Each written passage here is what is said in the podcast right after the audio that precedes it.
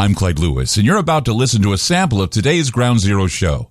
If you'd like to hear the podcast in its entirety, sign up at aftermath dot media. I'm Clyde Lewis, and this is Ground Zero.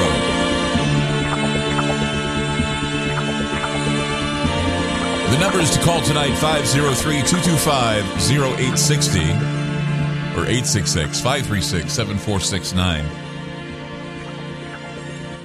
So I got to thinking about this artificial eschaton that we talked about the other night and how the blueprints are there. It seems that, you know, the World Economic Forum is weighing in on what the future holds, whether it be an alien invasion or something else, right?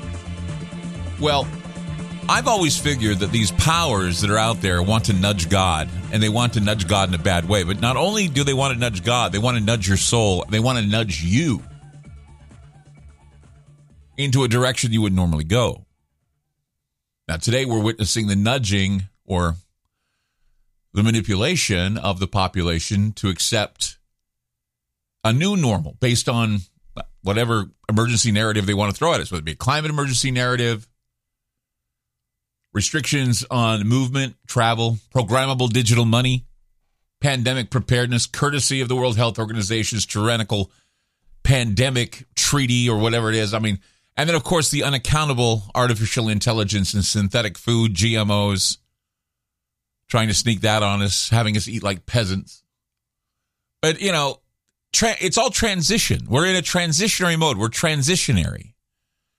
We're going from our form of government to another form of government, and that form of government seems to be taking a front seat to everything. We're, we're, we're doing a food transition, which includes scarcity, manufactured scarcity, and then what they do is they push the new food onto you, whether it be bugs or impossible burgers or scabs that they put together in a lab somewhere, or maybe even excrement that they find in a pig trough that they decide they want to make into a burger. There's energy transition. They want you to go from old legacy systems of energy, these new systems of energy. You got the fifteen-minute cities, or whatever they want to call them. fifteen-minute cities, what, gulags? I don't, I don't know. It, it, it's a, you know, it's a it's a benign way of saying you're going to be held in your neighborhood.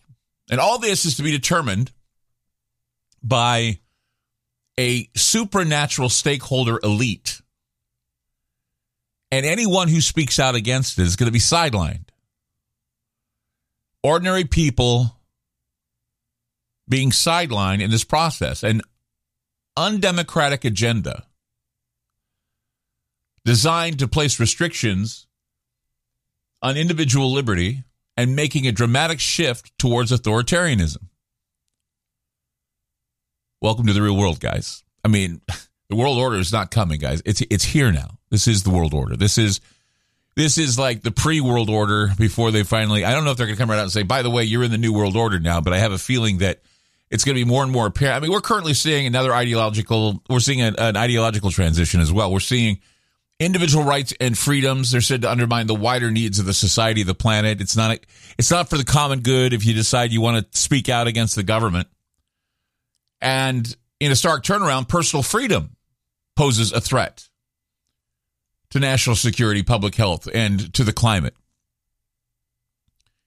We're being told that there's an enemy within in this country. We're told that the enemy, and that enemy seems to be at least fifty percent of the country, fifty percent of the voters, fifty percent who want Donald Trump, fifty percent who want the other octogenarian. It's it's just the idea of an octogen, what would you call it, octogenocracy or something like that, where we're, where all the old people are like running and we don't know why we vote for them, but we do. I mean, are we doing it out of sympathy? Is it Stockholm Syndrome? What's going on here? And we have those deciding that the one world order is going to be a great thing. And then the others, the patriots, those who believe in America, they're seeing it as a blow to the constitutional republic. U S. Special Operations Command recently awarded Accrete, which is a contract for Argus, to detect disinformation threats from social media. Argus is an A I software that analyzes social media data to predict emergency, uh, emergent and emergency narratives and generate intelligence reports at the speed and scale help to neutralize the viral disinformation threats that they say exist on the internet. And this is about predicting wrongthink. wrong think. Everything that speaks against the government mandate is wrong think on social media. But control over the internet is just part of a wider program of establishment domination, weaponized surveillance, and, of course, dealing with protest, dealing with dissent. The government is weaponizing everything.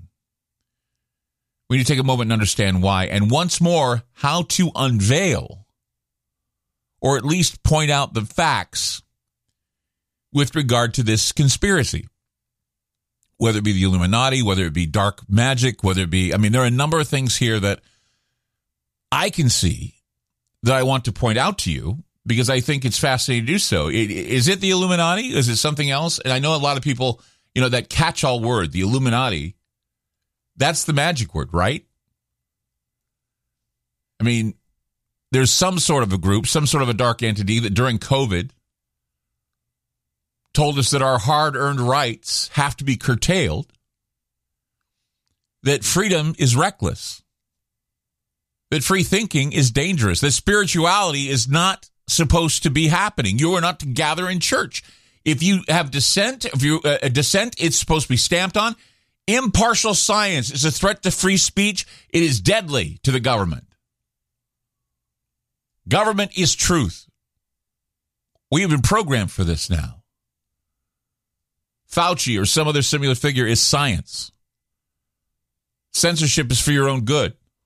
And none of this makes any sense to a true American who knows his history, who knows the Constitution.